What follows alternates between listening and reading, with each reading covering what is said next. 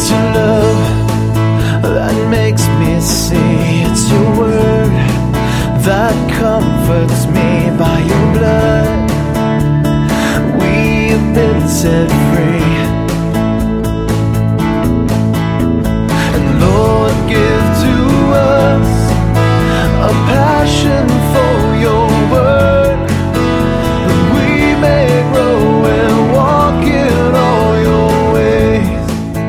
On behalf of Calvary Chapel Reading, welcome to the Bible teaching ministry of our senior pastor, Jim Jarrett. Here's Pastor Jim with today's study, designed to help us grow in the Word. Turn, if you will, to Romans chapter 8. Romans chapter 8, as the children are dismissed to children's ministry. Romans chapter 8. We're going to be looking this morning at verses 35 through 39. You'll follow along now. Romans chapter 8, verses 35 through 39, beginning in verse 35, we read Who shall separate us from the love of Christ? Shall tribulation or distress or persecution or famine or nakedness or danger or sword? As it is written, For your sake we are being killed all the day long. We are regarded as sheep to be slaughtered. No, in all these things we are more than conquerors through him who loved us. For I am sure that neither death, nor life, nor angels, nor rulers, nor things present, nor things to come, nor powers, nor height, nor, nor depth, nor anything else in all creation will be able to separate us from the love of God in Christ Jesus our Lord. Amen. May the Lord bless this reading of his word. You may be seated. I had planned on being in this passage of Scripture the first Sunday in January. Uh, I did not plan on being sick for a couple of weeks. But there are a lot of things uh, this past year and up to this point in the new year that I didn't plan on. and who knows what we're in for in this coming year. And to say that there's a lot of uncertainty is an absolute understatement. I mean, we are living in a pagan culture. This is not a Christian nation. It's a nation that was founded upon Christian principles, but we are living in a pagan culture. A culture that has suppressed and rejected the truth about God for a lie. A culture that worships and serves the creature instead of the creator. And so, as Paul said in Romans 1, God has given them up in the lust of their hearts to impurity to dishonorable passions, speaking of lesbianism and homosexuality, and to a debased mind to do what ought not to be done. And a debased mind is one that is useless, one that is worthless, one that is deceived. It speaks of a mind that is incapable of functioning properly with regard to right and wrong. And that is why, as Isaiah said, they call evil good and good evil, put darkness for light and light for darkness. And Paul continues there in Romans 1. You know, they're filled with all manner of unrighteousness, evil, covetousness, malice. They're full of envy, murder, strife, deceit, maliciousness. They are gossips, slanderers, haters of God, insolent, haughty, boastful, inventors of evil, disobedient to parents, foolish, faithless, heartless, ruthless. Though they know God's righteous decree that those who practice such things deserve to die, they not only do them, but give approval to those who practice them. That's the culture we live in. It is pagan to the very core. I mean, what we are seeing in our nation is a direct result and the devastating cost of rejecting God. And make no mistake about it, our nation is headed toward destruction, utter ruin. And unless there is repentance, a, a, turning to God while there is still time, our nation is going to self destruct. It's going to totally collapse under the weight of the judgment of Almighty God. And as I survey the landscape, it seems quite apparent that the church, and I'm speaking of the true church, the true church in this country is heading into a time of, of great trial and, and difficulty, perhaps suffering and persecution. I mean, maybe it won't happen this year. Perhaps it's a year or, or two or even a few years away, but it's coming. Loved ones, it's coming. Read an article this morning. Uh, David Horowitz uh, is warning that Democrats are trying to criminalize the First Amendment rights of Americans as the nation is in the initial stages to becoming a fascist state. Horowitz, a prominent Jewish conservative, warned that Christians are set to see increasing persecution as the Democrats take control of Washington. Horowitz said the Democratic Party has embraced an anti Christian agenda that was vigorously implemented by Barack Obama, the most anti Christian, most anti religious president in history. The problem outside the persecution of any group is bad, is this country was founded on Christian principles, Horowitz noted. And he said that the values we cherish began with America's Christian settlers who themselves were fleeing persecution in Europe for their beliefs. And he argues this is the key reason for the First Amendment enshrined freedom of speech and, and conscience as a bulwark to protect religious freedom, and why those freedoms are under systematic assault by the Democratic Party today. We're on the threshold of having the most anti God, anti Christian administration in the history of the United States. And so make no mistake about it, persecution is on its way. And that's why our hope must not be in this coming year, but rather in the one who is coming back. As Elisabeth Elliot said, we must fix our eyes on the only one who knows what the year is to hold. And that's exactly right. We must fix our eyes on the Lord God Almighty, who was and is and is to come. We're to fix our eyes on the sovereign King of the universe, the God who set his love on us in eternity past, the God who saved us in time, the God who made us his own, adopted us into his family, the God who promises to never leave us or forsake us, the God who promises to provide our every need, the God who is working all things for our good and His glory, the God who is going to take us to be with Him in heaven, the God who is one day going to return in great power and glory and make all things right. in the midst of all the uncertainty, the chaos, the, the evil, and the wickedness around us, and we can rest assured our lives are in His hands, and absolutely nothing or no one will ever be able to separate us from His love. And it's good, and it is very important for us to be constantly reminded of this.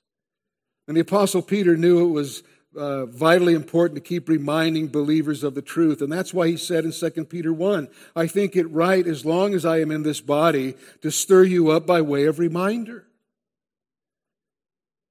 We need to be constantly reminded of this glorious truth. I mean, there's, there's nothing better to be reminded of than the glorious truth that nothing can separate us from the love of God in Christ Jesus our Lord. So let's set the context for our passage. The theme of Romans chapter 8 is the security of the believer the absolute certainty of the final perseverance of the saints and of the ultimate, complete, and entire salvation of every single one who believes in the Lord Jesus Christ. And that eternal security is true because of the ongoing intercessory work of the Holy Spirit on our behalf. That's Romans chapter 8. And in the final verses of Romans chapter 8, verses 31 to 39, the Apostle Paul brings his teaching on the believer's security in Christ to a close with a series of questions and answers. The first question is in verse 31. Since God is for us, who can be against us? Well, the obvious answer is no one can be against us because God is for us and God is the greatest force of all. The next one's in verse 32. He who did not spare his own son, but gave him up for us all, how will he not also with him graciously give us all things? Answer God will certainly give the lesser gifts because he has already given the greatest gift of all in Jesus Christ. Verse 33 Who shall bring any charge against God's elect? Well, no one can bring any legitimate charge that will stick because God has justified his elect in the highest court of heaven. Verse 34 Who is to condemn? Well, no one can condemn because Christ Jesus died, was raised from the dead, has ascended into heaven, is seated at the right hand of the Father, and is even now interceding for us.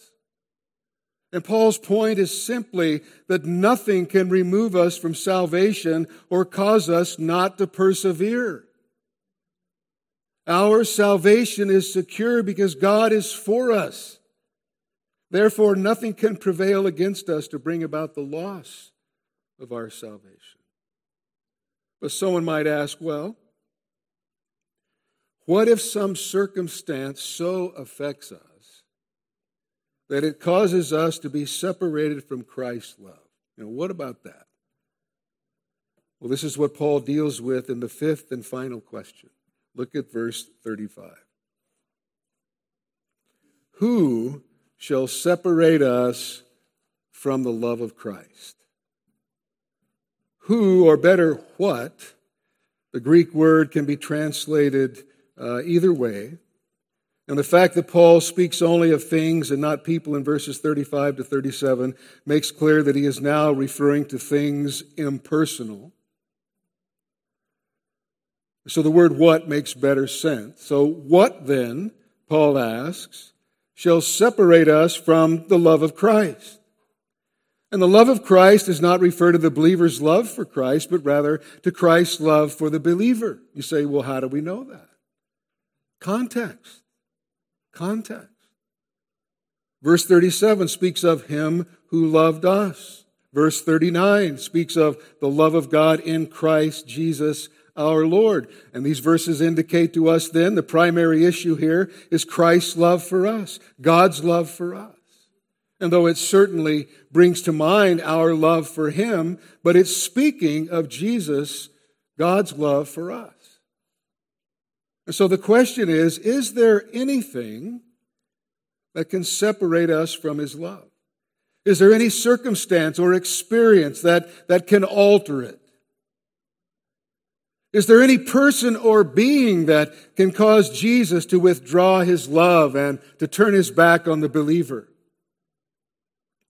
Well, the answer to that could come from John chapter 13, verse 1, where John said this now, before the feast of the Passover, when Jesus knew that his hour had come to depart out of this world to the Father, having loved his own who were in the world, he loved them to the end. The end. He loved them to the end. And the word end means perfection or completeness, you know, fully, utterly to the end. It signifies that Jesus loves his own with the fullest measure of love. He loves his own without variation and without end. His love is eternal. He loves infinitely, both in capacity and in time. And so it could be translated, He loved them to perfection. God loves His own who are in the world to, to the complete extent of His divine capability of loving. And who can begin to plumb the depths of that? He could not love them any better. He could not love them more wisely. He could not love them more intensely. It's not possible. Whatever the perfection of love may be, that's the love that Jesus has for his own. There, there's no love in all the world like the love of Jesus for those who belong to him. The reason God saved us is because he loved us. The reason God keeps us is because He loves us. It is the love that God has for us that binds us to Him. It is the love that Christ has for us that binds us to Him. I mean, God's love for us is an eternal love set upon us, never because of anything worthy in us or anything that we have achieved. Consequently, it was not gained by us, nor can it be lost by us. The love of God is not dependent on how we act in any given circumstance in life. It is an unending, undying love. That's why Scripture again and again speaks of God's love as being everlasting. Everlasting. He loves us to the fullest extent that it is possible for Him to love His creature. He cannot love any creature more than He loves His own. Man, this is astounding. And so the question Paul is posing is there anything that can come into our lives and affect his love for us in such a way as to cause us to be separated from that love? And so the issue here is the power and the permanence of the love of Christ for those that he has bought with his own blood, brought into the family and the kingdom of his Father. And Paul asks, Who or what shall separate us from Christ's love? And then he begins to look around for an answer. And in verses 35 to 37, he gives us a sample list of experiences that, that people might think uh, could separate us from Christ's love. And he mentions seven possibilities, and we'll look at them one at a time. Who shall separate us, or what shall separate us from the love of Christ? Shall tribulation, asks. So, the first circumstance of life that someone might think is able to separate a Christian from the love of Christ is tribulation. And the idea of this word tribulation is circumstances that often press down on people forcefully and relentlessly. It's the idea of being placed under intense pressure. In Scripture, the word is perhaps most often used of external difficulties, but it also is used of emotional stress. And the idea here is probably that of severe uh, external adversity in general, the kind that is common to all men. The next word is distress, shall distress. The Greek word translated distress refers to being strictly confined in a narrow, difficult place. It, it speaks of being helplessly hemmed in by your circumstances. It's the idea of being in a place where we are continually confronted with internal pressures and, and temptations that we cannot avoid. It's the stress of being inwardly squeezed and, and pressed with apparently no escape. And many of us know what that's like. So, can you be under external pressure and adversity and internal pressure and such apparently inescapable temptation that it, it has the power to separate you from Christ's love? What about persecution? That's next. The Greek word for persecution contains the idea of being pursued by someone intent on doing you harm. It speaks of harm that is relentless. And this is suffering inflicted on us because of our relationship with Christ. And I highly doubt any of us here this morning have ever suffered outright persecution. But many Christians in other parts of the world endure it on a daily basis.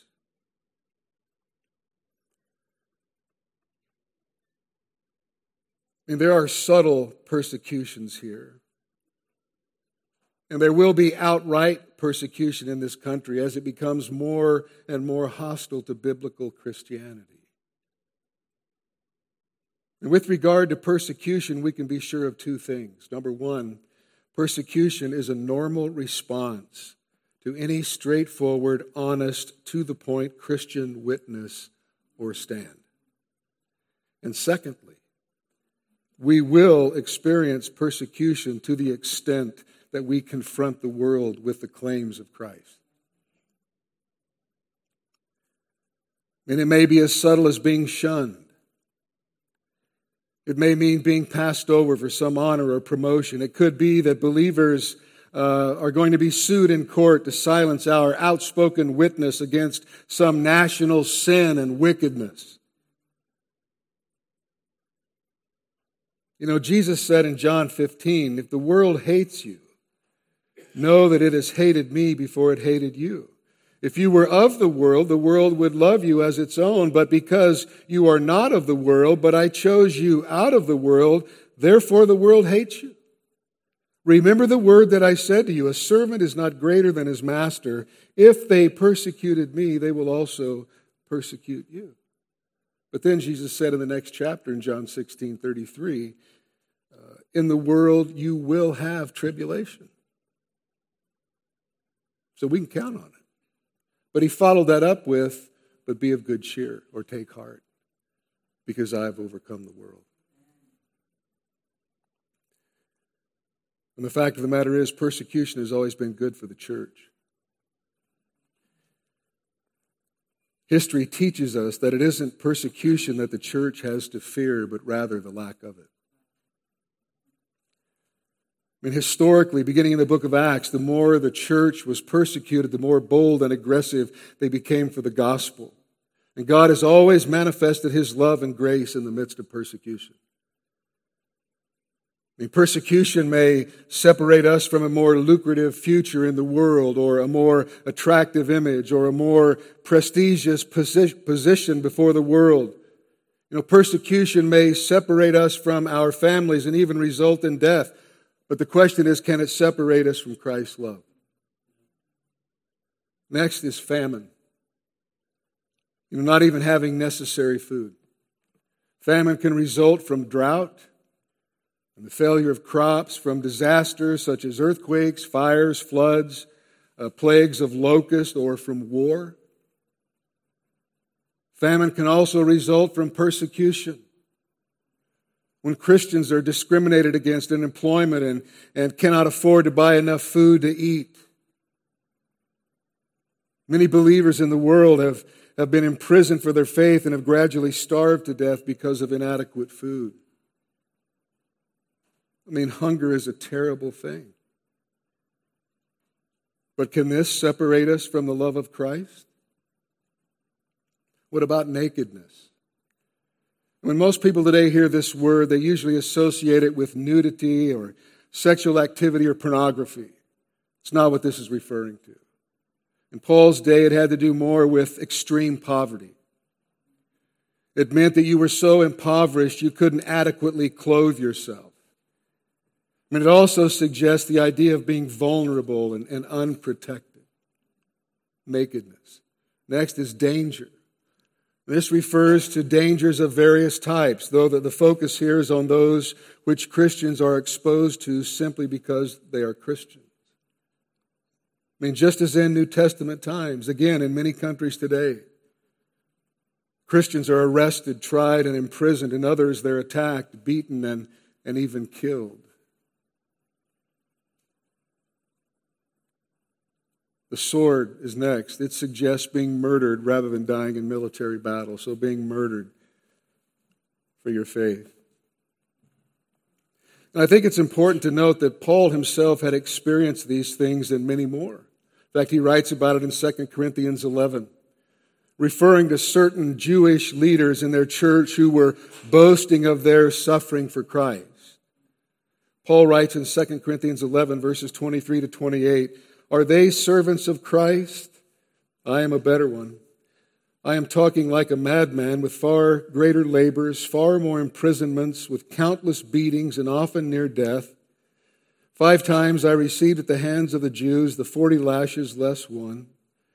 Three times I was beaten with rods. Once I was stoned. Three times I was shipwrecked. A night and a day I was adrift at sea, on frequent journeys in danger from rivers, danger from robbers, danger from my own people danger from Gentiles, danger in the city, danger in the wilderness, danger at sea, danger from false brothers, in toil and hardship, through many a sleepless night, in hunger and thirst, often without food, in cold and exposure, in other words, lacking adequate clothing.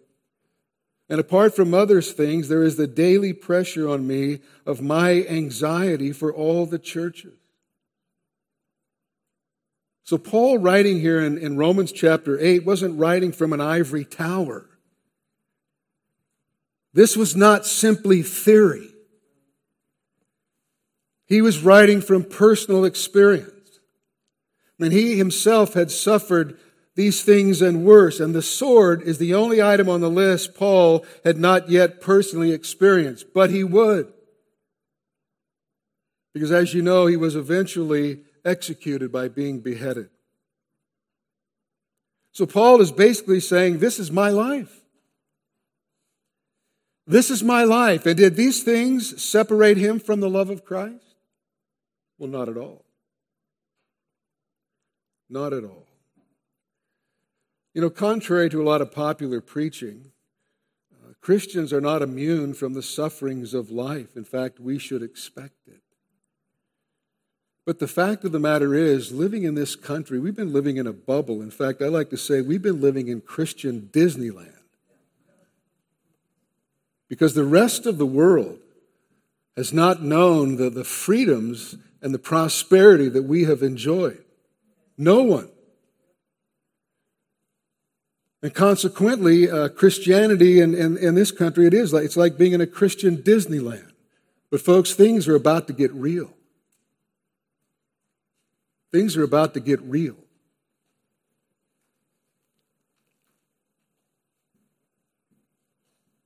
So, again, contrary to a lot of popular preaching, it even has creeped into evangelical churches, solid Bible churches, where people think it's strange if they suffer. We're not immune from it. We should expect it. And Paul essentially says in verse 36 these things are supposed to happen. Look at verse 36 as it is written, For your sake we are being killed all the day long. We are regarded as sheep to be slaughtered. This is a quotation from Psalm 44 22, and it shows uh, that the difficulties listed in verse 35 happen to Christians. Believers are not exempt from sufferings or even from being killed. And we should not be surprised when we're called upon to endure suffering for the sake of Christ. I mean, Paul wrote to Timothy, 2 Timothy 3, indeed, all who desire to live a godly life in Christ Jesus will what? Be persecuted. The cost of real faithfulness to God has always been high. I mean, being a Christian could cost you your life. And saints down through the ages have endured all these things. These, these are everyday experiences for believers in other places in the world. I mean, the freedom and peace and tolerance we've enjoyed in America, which, by the way, is coming to an end, is not the norm for the rest of the world. And it should drive us to a greater love and concern for the suffering and persecuted church. Who or what shall separate us from the love of Christ? Shall tribulation or distress or persecution or famine or nakedness or danger or sword? As it is written, for your sake we are being killed all the day long. We are regarded as sheep to be slaughtered. And the reason that Paul mentions so many terrible things is twofold. First of all, he wants us to know things like this happen to believers. It's not unusual. And secondly, he wants to make sure we understand that there is nothing so terrible, so horrible, that it could ever separate us from the love of Christ. Who or what shall separate us from the love of Christ? The answer is nothing. Absolutely nothing, and, and no one can separate us from Christ's love. That's the point. And someone will ask, well, how can Paul say that? well, he can say it because God loves his own. And he loves us without variation and without end. His love is eternal. He loves infinitely, both in capacity and in time. And Jesus Christ is alive and is loving us now. And he is at the right hand of God and he is interceding for us, which means that he is seeing to it that his finished work of redemption does in fact save us, keep us, and bring us safely home to glory. I mean, his love is a moment by moment action by the omnipotent living Son of God to bring us to everlasting glory in his presence. And this omnipotent, effective, protecting love does not spare us from trials, tribulations, suffering, persecution, and tragedies in this life, but loved ones, it brings us safe into eternal glory with God. Even if we're killed, we're not separated from the love of Christ.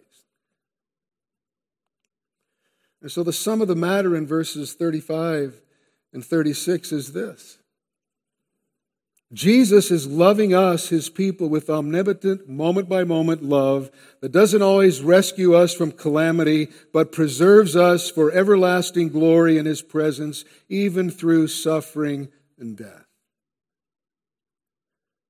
And that should absolutely fill us with awe and wonder and worship.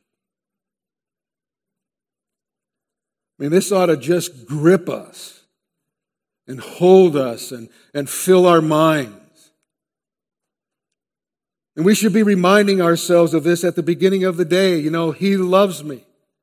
And then again at, at mid morning, He loves me. And then at noon, He loves me. And then at mid afternoon, He loves me. And then at dinner time, He loves me. And then before bed, He loves me. And we must pray about this. Pray that this sense of being loved by Christ would fill us and, and overflow from us. As one man said, the roots of our life are firmly held by the depths of Christ's love. And the foundation of our life is firmly supported by the rock of Christ's love. We cannot be plucked up or blown over. That is the point of Romans 8:35. Nothing can separate us from the love of Christ. And not only can we not be separated from the love that Christ has for us, but his love is so powerfully for us at all times that it turns every circumstance into triumph. That's why Paul says in verse 37, notice verse 37. No, in all these things, which things? All the things he's just referred to. In all these things, we are more than conquerors through him who loved us. You know, in contrast to the world and its power, Christians are weak and despised. You know, we are as, as a helpless flock of sheep. But this verse tells us that we're conquerors because we're loved by the Lord Jesus and have been made conquerors through him. In fact, the verse says we are more than conquerors. And the word for conqueror, uh, the, or the word for conquer is the Greek word from which we get our English word Nike. And in the Greek text, it, it literally means hyper conquer or hyper conqueror. You know, to conquer, as it were, with success to spare. And what Paul is saying is that all believers are super conquerors, or as it's translated for us in the ESV and, and the New King James, more than conquerors. So in all our trials and all our persecutions and all our temptations, tribulation, distress, famine, nakedness, danger, sword, and all of these, we don't just barely eke by. We are triumphant. We are victorious. Paul says we are super conquerors. Someone says, but how can that be? How can those who are despised and rejected, troubled, distressed, persecuted, exposed to famine and nakedness, danger, and sword be thought of as conquerors and super conquerors at that? How? Well, Paul, writing under the inspiration of the Holy Spirit, says that we are more than conquerors. And this is the Word of God. But some of us don't feel like conquerors, do we? Or am I the only one that ever feels like that? Sure, we believe it intellectually, but it has not worked out in our experience. You know, we feel that Paul didn't know what we have to go through. well, we need to understand that uh, being more than conquerors does not mean that we have complete victory in every circumstance in this life. I mean, I don't know about you, but I used to read this verse and get so condemned. Because I would think, what in the world is wrong with me? I'm not a conqueror.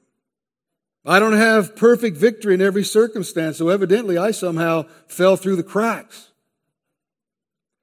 Listen, we are more than conquerors not because we have perfect victory in the face of every circumstance, but rather because God takes every circumstances, all things, good things, bad things, righteous things, and sinful things, and He does what with them? Verse 28. He works them together for our good, which primarily refers to our ultimate glory. And secondly, we're more than conquerors because our ultimate reward will far surpass whatever earthly and temporal loss we may suffer. Mean, even the most terrible circumstances to be viewed, as Paul said, a light momentary affliction, which is preparing for us an eternal weight of glory beyond all comparison. And so we're more than conquerors. Not because in every situation we have victory or we're always up and always filled with and walking in the Spirit. No, we're more than conquerors because God uses everything, even suffering and death, to bring about our good, our ultimate glory, and that will far surpass whatever earthly and temporal loss we may suffer. In that sense, we are more than conquerors. We are ultimately victorious in overcoming anything and anyone that might be thought of as separating us from Christ's love. And we do so, the verse says, through him who loved us. We are super overcomers entirely through the power of him who loved us so much that he gave his life for us that we might have life in him. But his love for us will never be broken, and his love for us will never let us go. He never lets go. He loves us all the way through. It is an unbreakable bond of love. You say, well, wait a minute. Haven't there been people who professed to know Christ who were involved Christians, but they couldn't take the pressure and they, and they went away? They just walked away, abandoned the faith? Absolutely. There have been people that have done that. In the parable of the soils in Matthew 13, Jesus said some seed fell on rocky ground. And this is the one who hears the word and immediately receives it with joy, yet we're told he has no root in himself. And so it endures for a while, and when tribulation or persecution arises on the account on account of the word, then immediately he falls away. I think 1 John 2.19 is one of the most important and I think helpful verses uh, because that question is asked so much. And 1 John 2.19 says, They went out from us, but they were not of us. For if they had been of us, they would have continued with us. But they went out that it might be become plain that they all are not of us. Look, there are always going to be people who uh, hang around the church People who look like Christians, act like Christians, talk like Christians, but disappear under pressure. Why? Because they're not of us. And the fact that they walked away is proof of that. When true Christians face things, trials, difficulties, tribulation, and persecution, they don't abandon their salvation because it's just part of it. True believers persevere. And only true believers persevere. Not because they're strong in and of themselves, but because they are being kept by the power of God. A believer's perseverance does not keep his salvation safe, but rather proves that his salvation is safe. And on the other hand, those who may profess Christ but abandon the faith, they fail to persevere. And in doing so, they not only demonstrate their lack of courage, but much more importantly, they demonstrate their lack of genuine faith. Because you see, God keeps and protects even the most fearful person who truly belongs to Him. Even the weakest, most fearful saint who belongs to Him, God keeps them. We're not keeping ourselves safe. If we could lose our salvation, we would have already done so.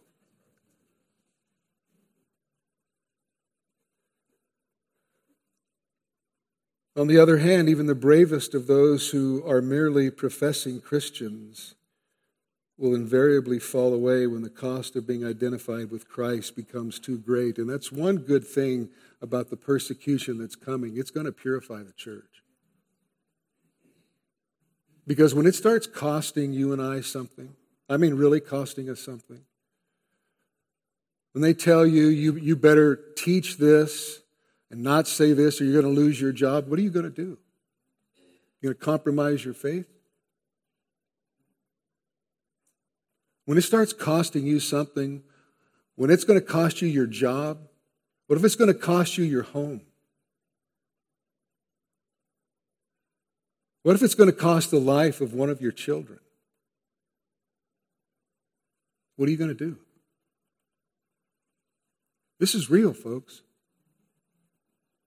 This is real. And it's going to get very real. And when the persecution comes, it will purify the church. But that's okay. Because historically, a purified church, no matter how small it is, is powerful in the hands of God.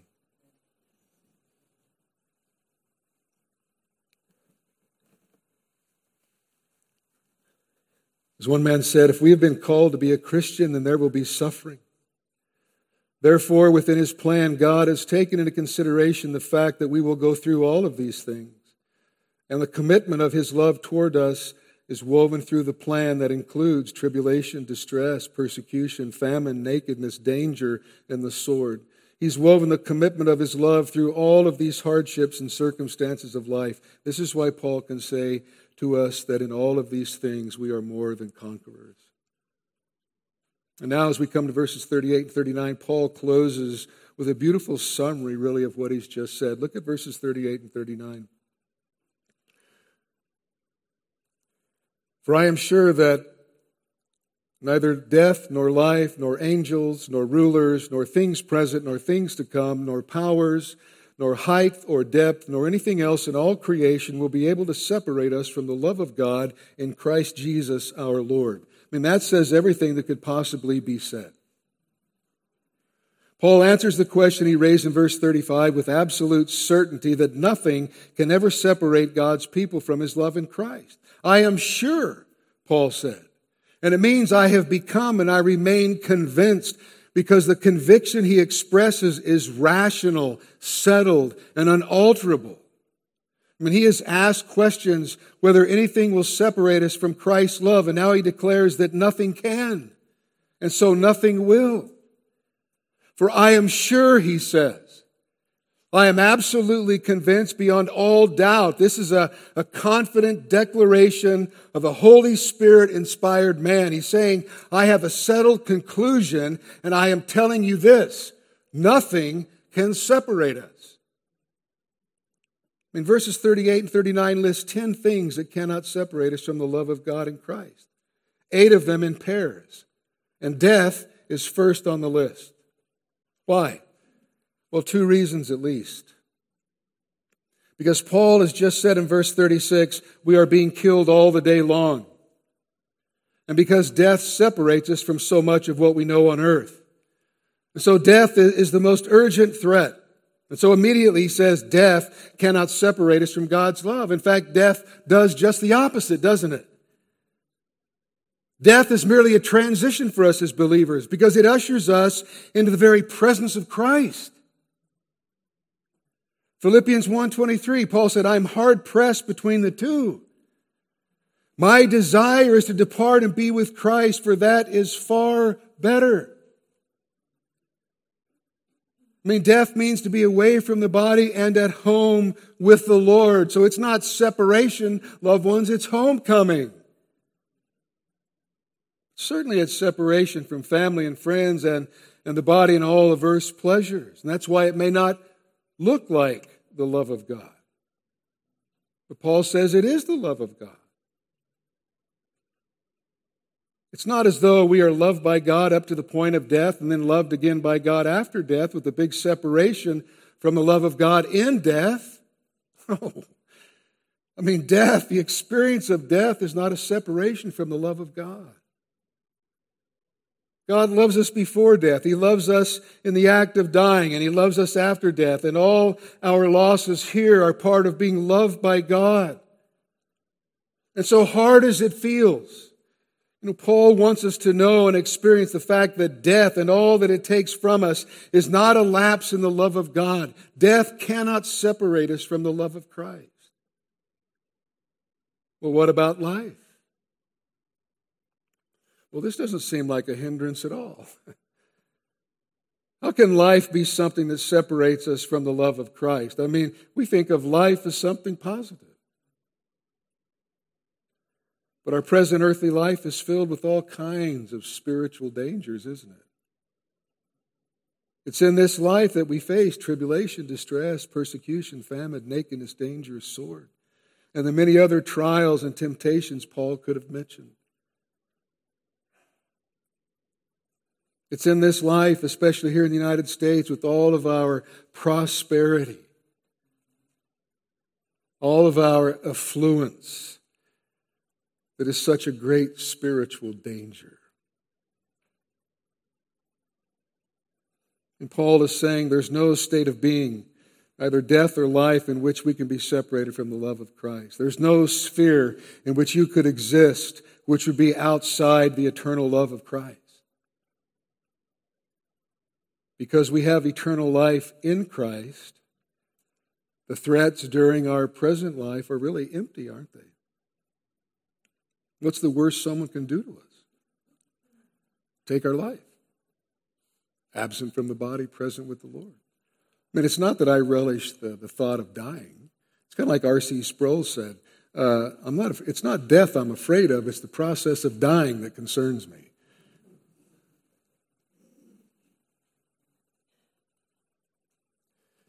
When Christ died, he secured his own people in death and in life. Nothing in life and nothing in death will undo the triumph that Christ achieved in the cross and his resurrection.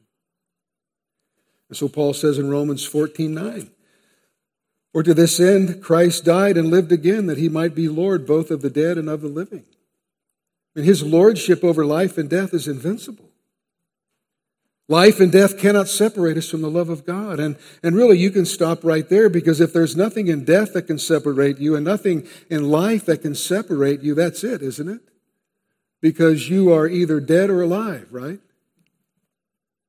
But Paul continues. He wants to drive his point home. Look at the next pair, verse 38. For I am sure that, that neither death nor life, nor, he says, angels nor rulers angels and rulers. And then a few words later, he mentions powers. Neither angels nor rulers nor powers will separate us from the love of God. Angels probably refers to holy angels, and rulers and, and powers would seem to refer to fallen angels, the d- demonic beings. And Paul's point is simply this there are no cosmic supernatural powers, good or evil, that can separate us from the love of God. When the demonic powers were decisively defeated at the cross, Paul tells us in Colossians 2:15 that God disarmed the rulers and authorities and put them to open shame by triumphing over them. When Christ rose, Ephesians 1:21 says that he was exalted far above all rule and authority and power and dominion. And so even though demonic beings are on the loose, they cannot do ultimate harm to God's people, to God's elect. Satan and his host were dealt a fatal blow at the cross of Christ. His doom is sealed. And though he's still prowling about as a roaring lion, seeking whom he may devour, and will continue to do so until the coming of Christ, Satan's authority and power have been checked. And his days are numbered. I mean, we're engaged in, in spiritual war.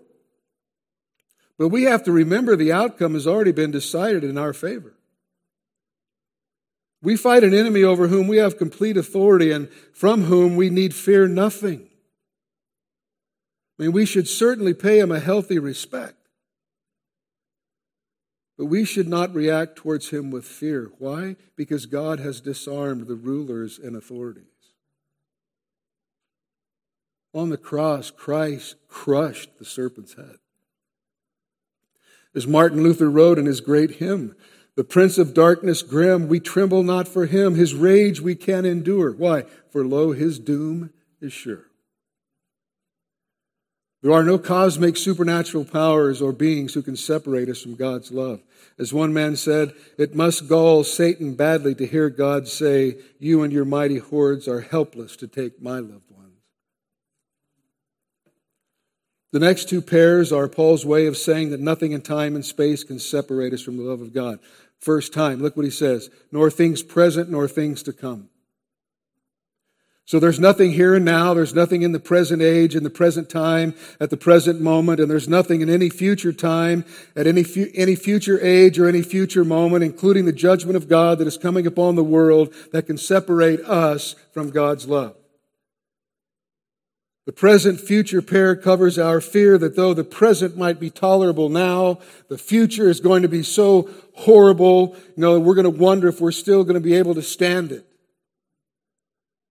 Or we might fear that the present is so bad that we're not going to make it to any future. Well, Paul's response is it will never be so bad now or at any time in the future that you will ever be separated from the love of God. Circumstances will never surprise God so that he has to go back on this promise. The future is absolutely his. He knows it, he has ordained it, he runs it. And if he says it won't separate us, guess what? It won't separate us. Right? And then verse 39 space, nor height, nor depth. You say, what does that mean? That's just, that just covers everything. I mean, Paul's covering every possible base. The height depth pair here in verse 39 covers our fear that there may be lurking in, you know, some distant place far, far away. You know, some menacing power that would uh, surprise us and destroy our faith and separate us from the love of God. But Paul says, no, no. Nothing high nor low can separate us from the love of God. No matter how high you go up or how deep you go, you'll never find a power that can nullify the keeping power of God's love. The psalmist said in Psalm 139, Where shall I go from your spirit? Or where shall I flee from your presence? If I ascend to heaven, you are there. If I make my bed in Sheol, you are there. In other words, nothing in the highest heaven and nothing in the deepest hell can ever separate us from the love of God in Christ Jesus. No state of being, no cosmic supernatural powers or beings, no dimension of time or eternity, not the present and not the future, not now and not ever, nothing high, nothing low, nothing, absolutely nothing can ever separate us from the love of God. And just in case someone says, except, Paul adds, nor anything else in all creation will be able to separate us from the love of God in Christ Jesus our Lord. So, to make sure that he hasn't missed anything, Paul added one more that is all inclusive, nor anything else in all creation. That's, that's for all those people who would sit around uh, because they think they're so wise and smart and try to think up something.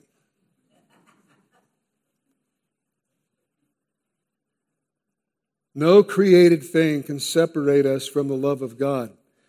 And you know what that means? That covers absolutely everything except God.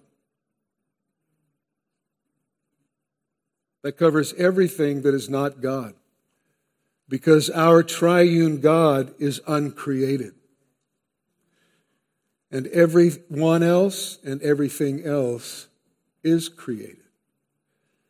And so Paul is saying, under the inspiration of the Holy Spirit, nothing, no thing, no person, nor anything in all creation, in all the universe, can separate us from the love of God.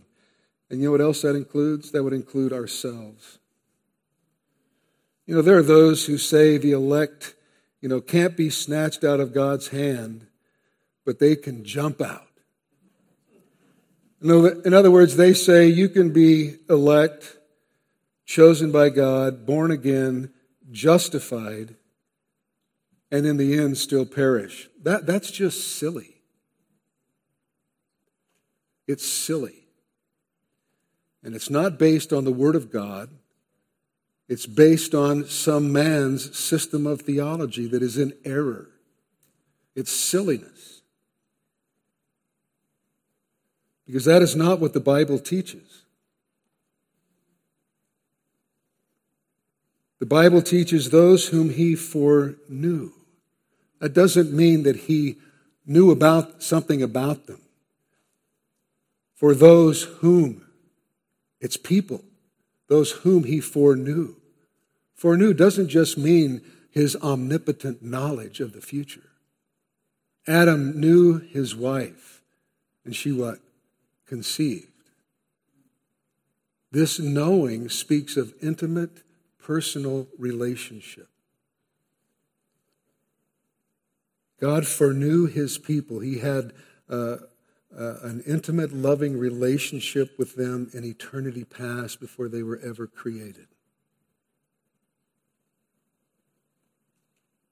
Those whom he foreknew, whom he set his love upon in eternity past. Those he chose, Paul tells us, he predestined. And those he predestined, he called. And those he called, he justified. And those he justified, he glorified. And there are no weak links in that chain. Jesus will never lose a single believer. He will never lose a single believer from his knowing us in eternity past to our glorification in eternity future. Jesus said in John 10 28, I give them eternal life. What does that mean? What does eternal life mean? It means eternal, doesn't it? Jesus is speaking of his own, and he said, I give them eternal life. And then he said, they will never what? Perish. What does that mean? He's given them eternal life and they'll never perish, right? It's exactly what it means. The nature of eternal life is that it's eternal. And if you have eternal life in Christ, you will never perish. And Jesus said, No one will snatch them out of my hand. He's not going to lose one of those who belongs to him. Otherwise, he will have failed in his mission because the good shepherd doesn't lose any of his sheep. You say that is the radical assurance of God's elect. But let me tell you what the assurance is not. The assurance is not that you can forsake the faith and live in sin and in the end go to heaven. Oh no. No, that is not the assurance. The assurance is this God keeps his elect from final apostasy and unbelief. The new covenant promise for all of God's people in Jeremiah 32:40 is this: I will make with them an everlasting covenant. That I will not turn away from doing good to them, and I will put the fear of me in their hearts that they may not turn from me. Listen, there may be many failings and stumblings, many wanderings and falls. But if you truly belong to Christ, you can expect his loving discipline and you can expect to be brought back because you will be brought to glory. And that is why Jude extolled the glory of him who is able to keep you from stumbling. And that means stumbling in the ultimate sense of falling away.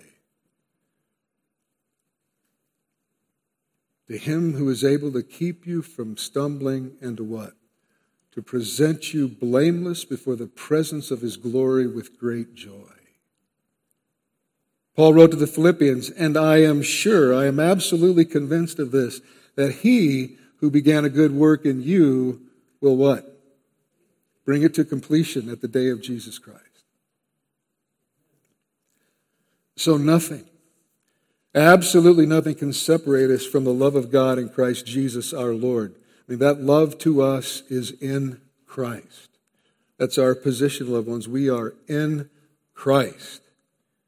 We were in Adam, but now we are in Christ. Our sins have been atoned for. He paid the penalty. Our sins were laid on him. He took the full wrath of God. Justice was satisfied. His righteousness is imputed to our account, and God sees us as perfectly righteous in Christ.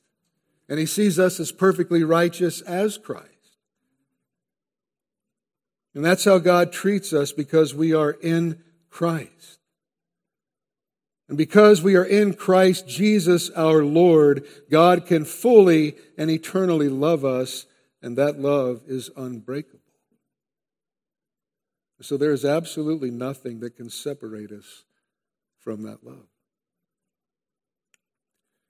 You see, if we are Christians, it's not because we were so smart we were so much smarter than everyone else, or we had it so much together uh, than everybody else. Not at all.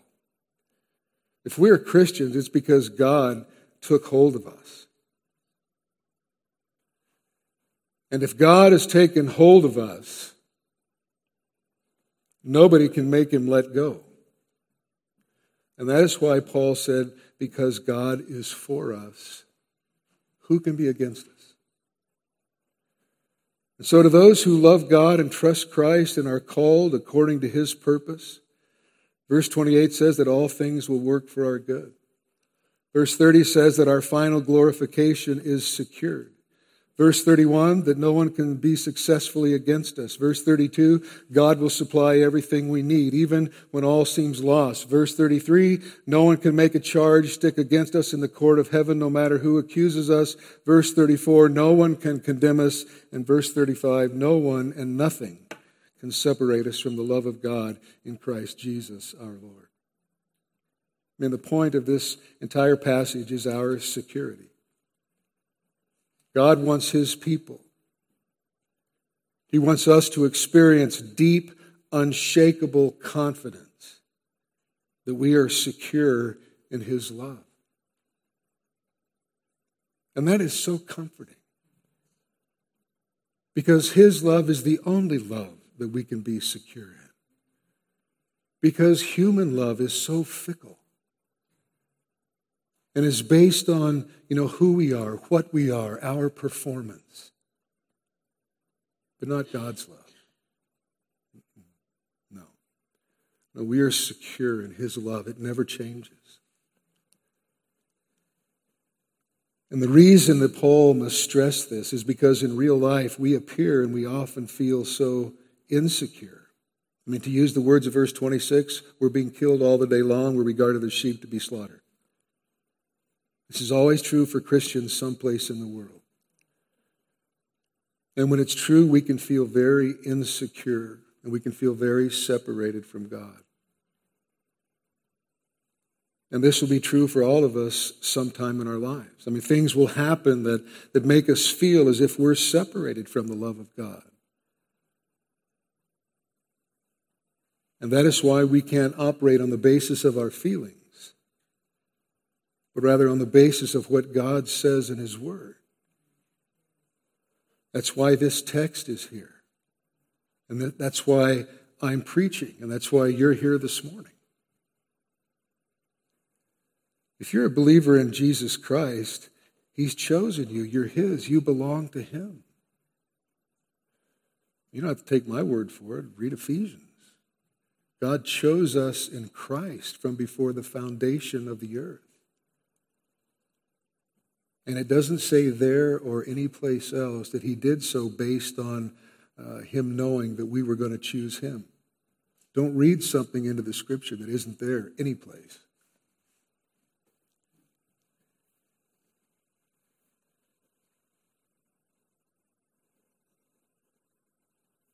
If you're a believer in Christ, He chose you before the foundations of the earth. He set His love on you in eternity past. In time, He saved you. You are His.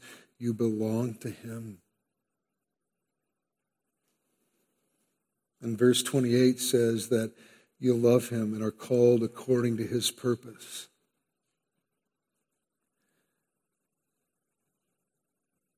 And this is His purpose everlasting security.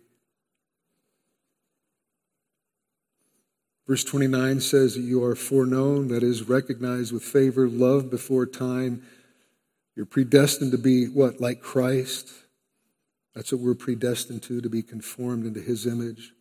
We're called from death to life. We're justified once for all, counted righteous in Christ, and no one or nothing can reverse God's decree of justified.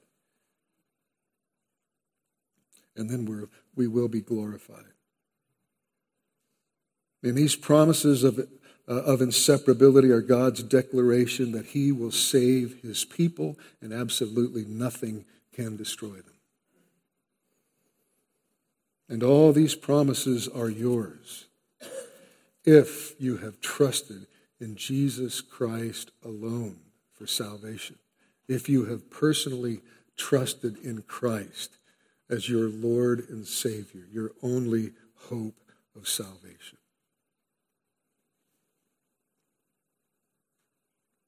There's no other way to heaven. No other way. There is one way, and that is through faith in Jesus Christ and Him alone. It's the acknowledging of your utter sinfulness in the sight of a holy God. I mean, God is holy and just and righteous he is our creator, therefore, He has the right to tell us how we're to live and to relate to Him. And He will also be our holy judge. And He has given us His word, He's given us uh, commands. And every single one of us, without exception, have broken His commands. Because you see, God's standard is 100% sinless perfection in word, thought, deed, and motive. It's absolute sinless perfection. So we have all sinned against a holy God. And the only just and right punishment for sinning against an infinitely holy God is infinite eternal punishment. And that's where every person. It's where every man or woman is headed apart from a relationship with Christ. Uh, it's not going to happen like Phil Donahue said many years ago, I think it was in the 80s. Oh, you know, at the end, we're just all going to get there and God's going to say, oh, just come on in. Not going to happen.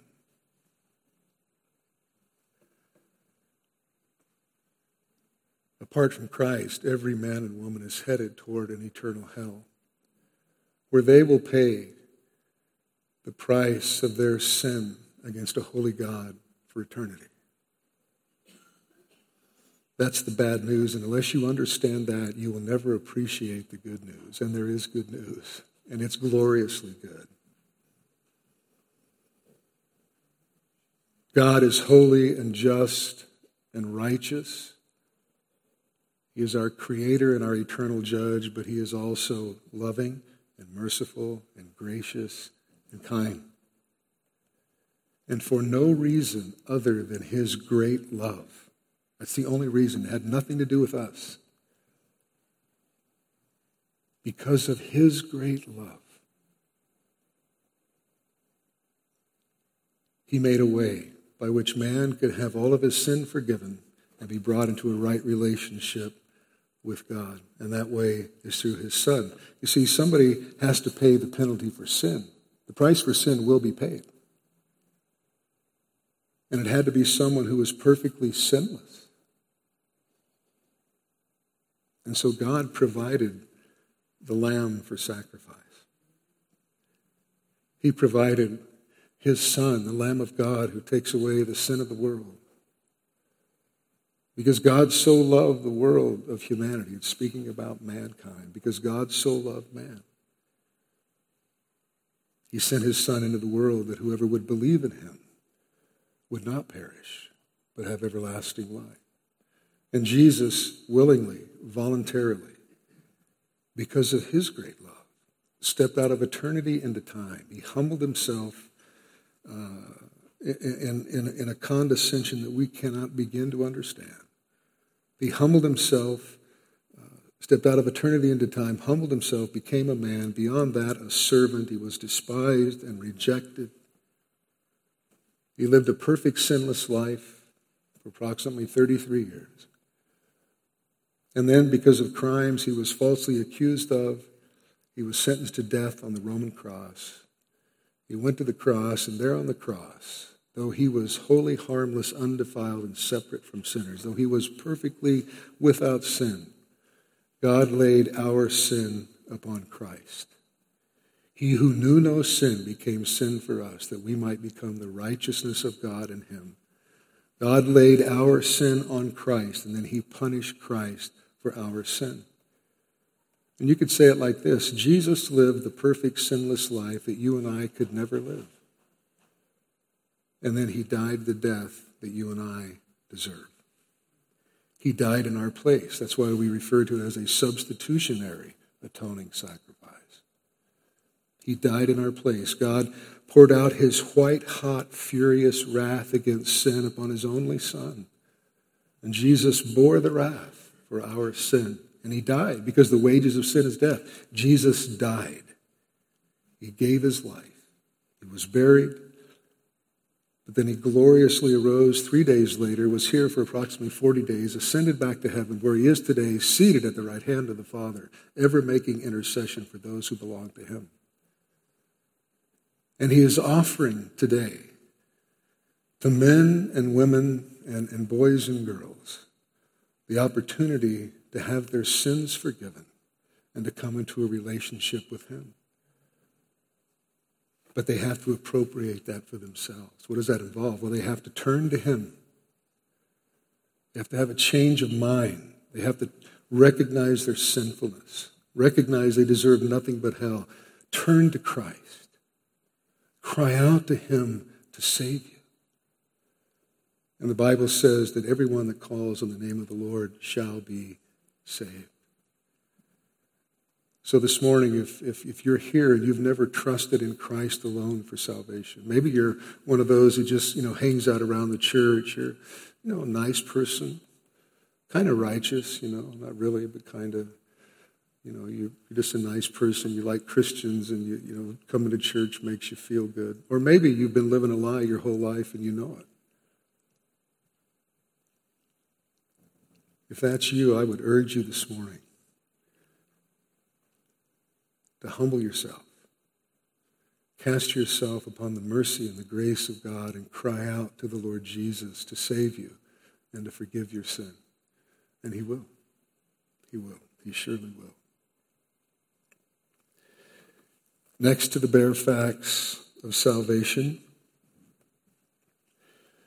the greatest lesson a Christian can learn is that nothing, absolutely nothing, can ever separate us from the love of God in Christ Jesus our Lord. With this in mind, one commentator said, the world's values, entertainments, and sins are at odds with the believer's great calling and destiny. Yet all Christians can know that none of these things can triumph over them. Like a mountain climber ascending a dangerous precipice behind his guide, secured only by a rope, the Christian walks through life secured by the stout cord of God's love. Because the way is treacherous, any believer may often slip and fall, but a disciple of Jesus Christ is secure. Because every Christian is bound to God by a gracious, unchanging, eternal, and indestructible love. You know, Paul began Romans chapter 8, excuse me. He began Romans chapter 8 by saying, There is no condemnation in Christ. Sorry.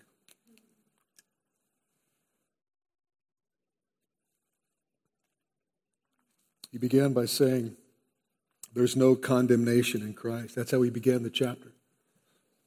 But he closes the chapter by saying, There's no separation from him. There's no condemnation for those of us who are in Christ Jesus.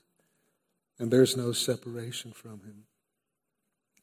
And there is no way anything in all the world, in all of creation, could change that once God has apprehended us for his glory. And so, loved ones, as you leave here today, you know, in all your trials and troubles and darkness, I want you to remember what you are and, and what you have. You have been loved with an everlasting love. You are loved with an everlasting love. You are supported by everlasting arms. You are recipients of everlasting life and heirs of an everlasting kingdom. And all of this is sealed and made sure by the blood of an everlasting covenant. Isn't that a wonderful truth? Let's stand and pray.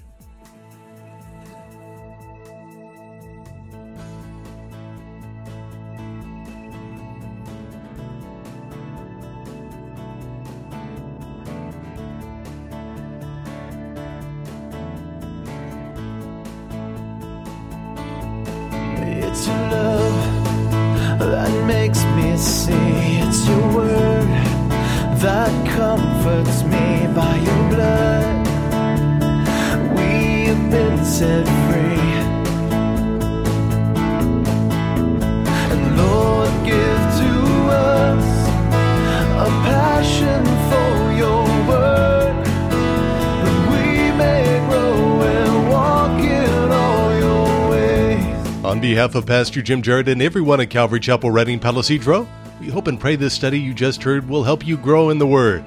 If you have any remaining questions or comments, please call us at 530 547 4400. That's 530 547 4400. Or write to us at P.O. Box 837, Palo Cedro, California 96073.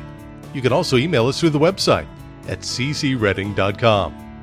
Thank you for listening, and may God richly bless you.